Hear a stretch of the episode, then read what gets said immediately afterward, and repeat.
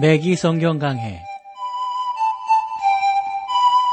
Thru the Bible 제공으로 창세기부터 요한계시록까지 강해한 매기 목사님의 강해 설교를 보내드리는 매기 성경 강해 오늘도 목동제일교회 김성근 목사님께서 말씀을 전해주시겠습니다.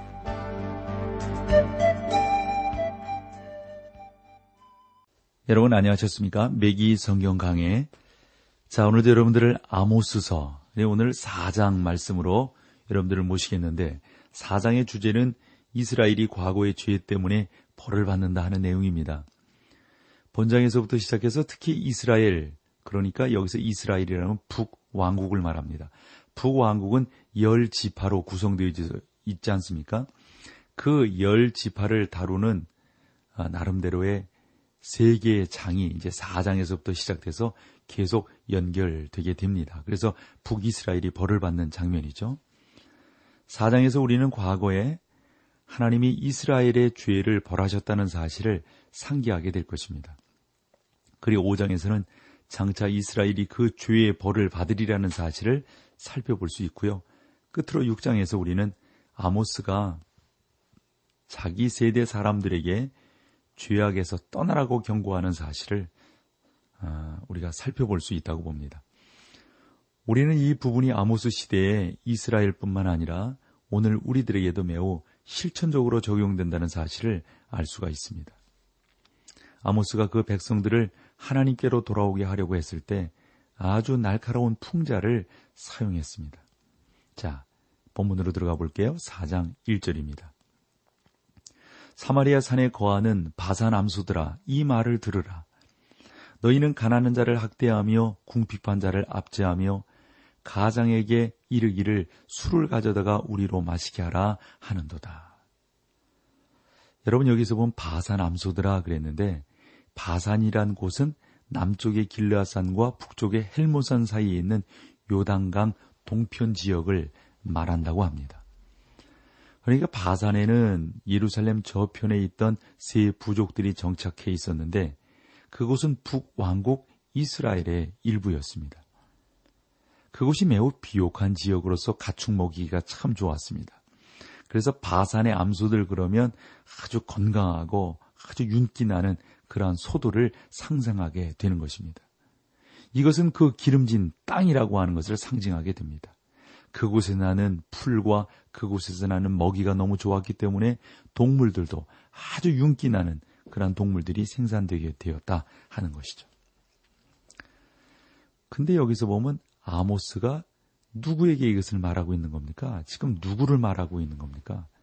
바산 암소들을 그건 누구를 말하는 겁니까?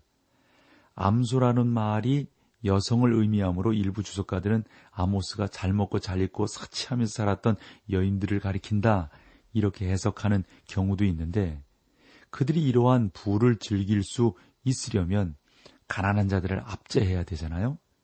그러므로 아모스는 가난한 자를 학대하며 궁핍한 자를 압제하며 라고 지금 말을 하고 있는 것이죠.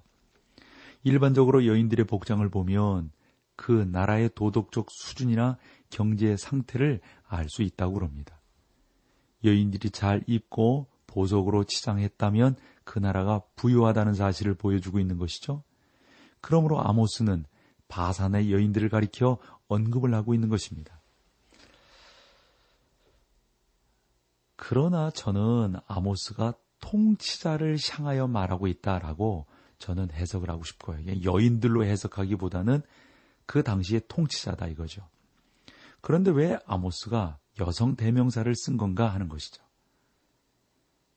왜냐하면 그 무리들은 동성연애자들이었기 때문에 그렇습니다.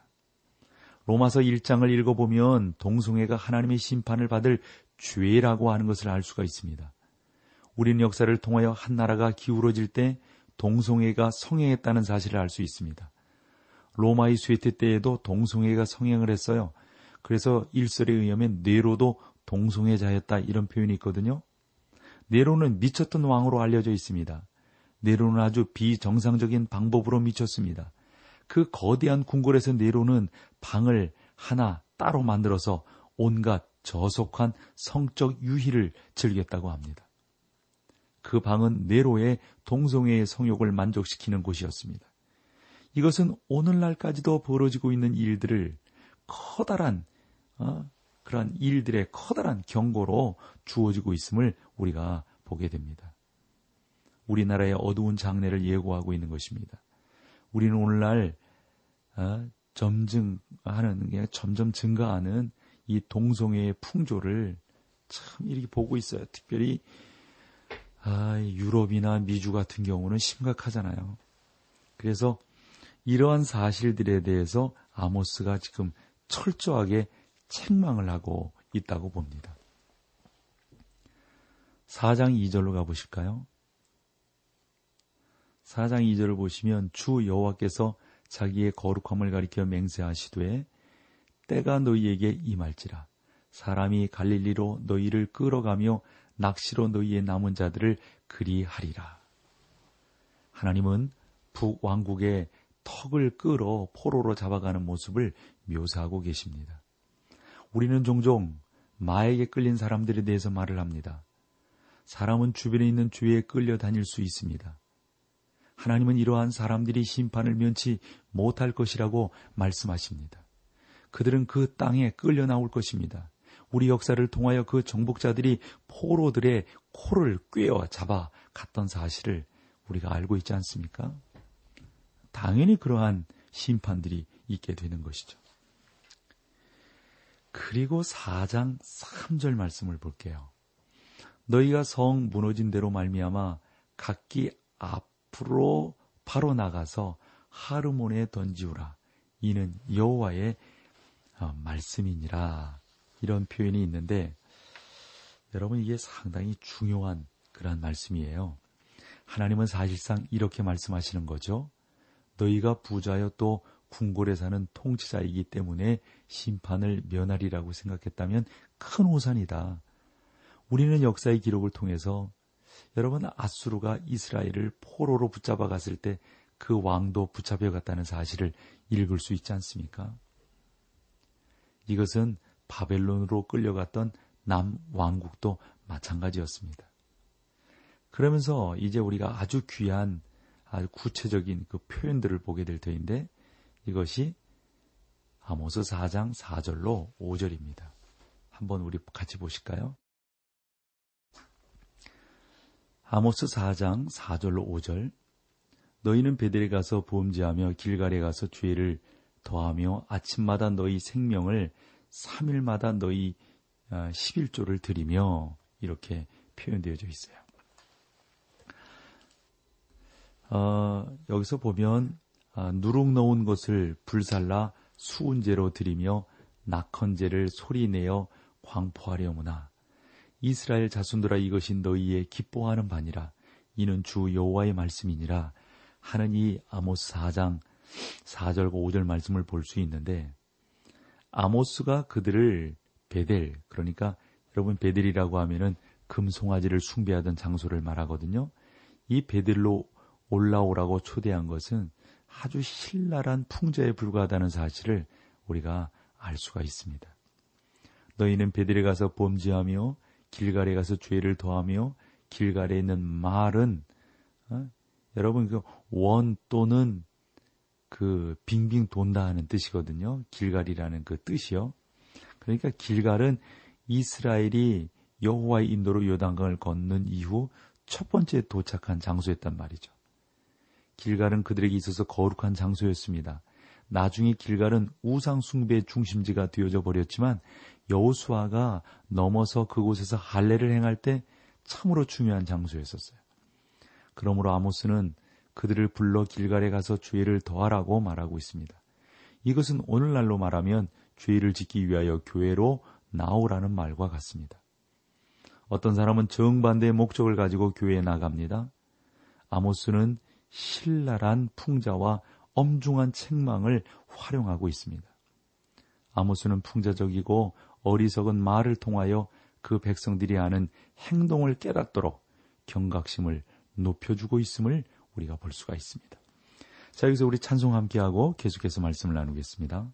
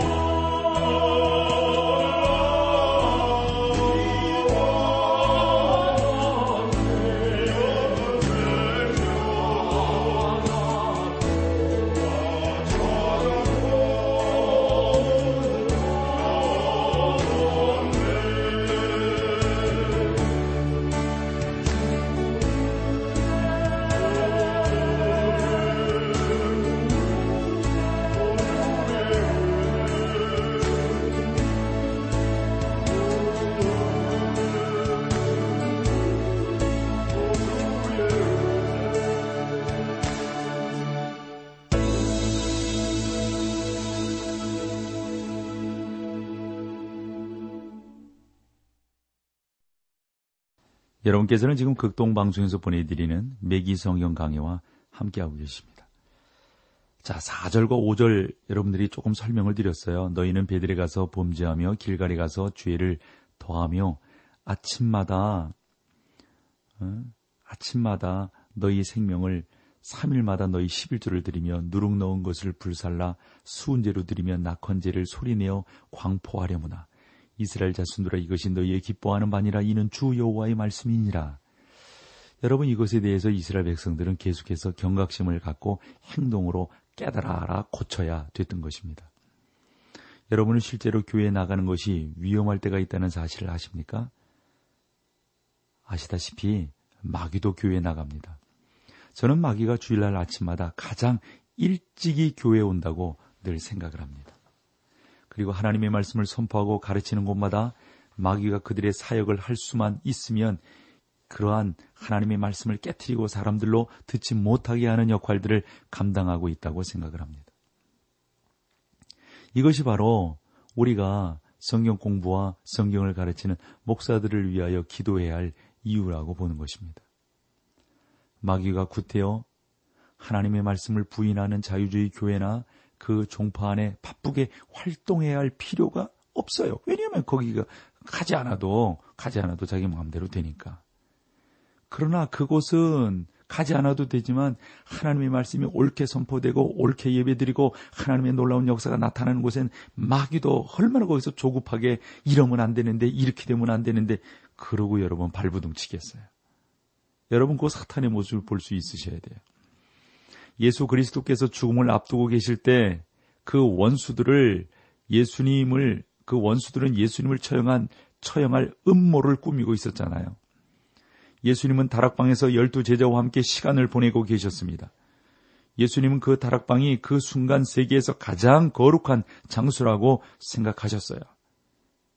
마귀는 예수님의 죽음을 모의하는 자들과 바쁘게 활동을 했습니다. 여러분은 그날 밤 마귀가 어디 있었는지 아십니까? 마귀는 다락방에 있었습니다. 그는 초대받지 않았지만 다락방으로 들어왔습니다. 사단이 가론 유다의 마음속에 들어갔어요. 예수님을 팔도록 했습니다.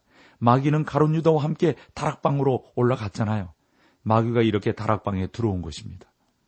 사랑하는 성도 여러분, 마귀는 종종 어, 소위 보수주의적이고 근본주의적인 경건한 교회 안에서도 집사라든가 주일학교 교사라든가 교회의 그러한 일꾼들을 통해서 우리 가운데 들어와서 우리를 힘들게 할 수 있다고 하는 사실을 우리가 영적으로 바라볼 수 있어야 되는 것이죠. 오늘 우리의 원수들을 분별하지 못하고 그 작전에 대해서 모르는 것은 큰 비극이 아닐 수가 없습니다. 아모스 시대의 이스라엘 백성들은 아주 경건하게 예배 장소로 모였습니다. 아모스는 그들이 누룩으로 감사의 제사를 드렸다고 말을 했습니다. 레위기서에 비추어 볼 때 그들이 제사를 드릴 때 누룩을 사용한 것은 이상하게 생각이 됩니다. 왜냐하면 성경에서 누룩은 악한 것을 가리키기 때문입니다. 레위기에 따르면 6월절, 무교절 그리고 수장절에 누룩을 사용할 수가 없었어요. 오순절에는 하나님께 소제를 드리는데 이것은 고운 가루 두 덩이를 누룩과 반죽해서 바쳤거든요. 이 내용을 여러분들이 좀 더 자세히 보시기를 원한다면 레위기 23장을 참고해 보시면 되죠. 오순절은 교회의 기원과 시작을 설명해 줍니다. 어느 교회나 그 안에는 누룩이 조금씩 있습니다. 그 사소한 죄나 실수가 있다는 말입니다. 이러한 이유 때문에 오순절의 제사에는 누룩이 포함되어 어, 있는 것입니다. 또한 여러분, 누룩은 감사절의 제사에도 사용되는 것이죠. 레위기 17장에서는 화목제물에 관한 법칙이 설명되고 있는데 만일 그것을 감사함으로 드리려거든 기름 섞은 무교병과 무교병과 기름 바름 무교 전병과 고운 가루에 기름 섞어 구운 과자를 그 감사 시생과 함께 드리고 이것은 하나님께 드리는 제사입니다. 주 예수 그리스도는 우리를 위하여 하나님과 화목하셨습니다. 그것이 그리스도를 나타내기 때문에 이 첫 번 제사에는 누룩이 없습니다. 신약에서 이 사실이 분명해졌습니다. 그러므로 우리가 믿음으로 의롭다 하심을 얻었은즉 우리 주 예수 그리스도로 말미암아 하나님으로 더불어 화평을 누리자. 그 첫 제사가 그리스도를 나타내며 누리기 없지만 두 번째 제사는 인간 편을 나타내기 때문에 누룩이 들어가는 것이죠. 곧 감사의 제사를 친히 하나님께 드리는 사람을 나타내는 것입니다. 또 보시면 유교병을 화목제의 감사 희생과 함께 그 예물을 드리되 여러분 요것을 또 참고해 보시려면 레위기 7장 13절을 보시면 되는데 우리는 이 사실을 우리 자신의 생활 속에 적용시킬 수 있다고 봅니다. 여러분과 저는 우리의 삶을 주님께 헌신할 수 있습니다.